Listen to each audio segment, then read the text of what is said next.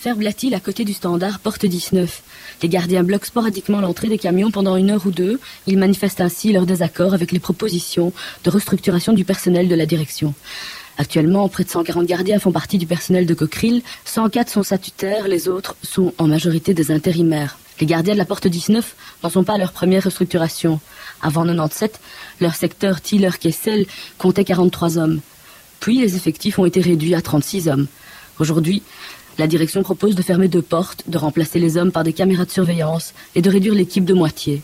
Il ne resterait plus que 18 hommes. Pour les gardiens de la porte 19, c'est inacceptable.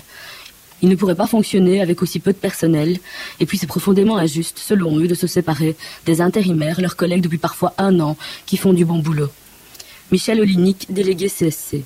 Il y a blocage sur une partie des chiffres. Donc, on semble se dégager vers un accord de répartition des effectifs entre les trois sites de Chertal, de Flémal-Ramé et de d'Hérault Fourneau, il y a une difficulté dans la répartition des chiffres pour Killer Kessal. Là, la, la, direction a proposé 18 personnes à l'intérieur de l'enveloppe des 104 et c'est ce que contestent les, gens du gardiennage. Sur les autres sites, dans la répartition des 104, ils ont marqué leur accord. On, aimerait bien résoudre ce conflit dans les, heures qui viennent parce qu'il y a quand même des actions qui sont menées par le personnel. Hein.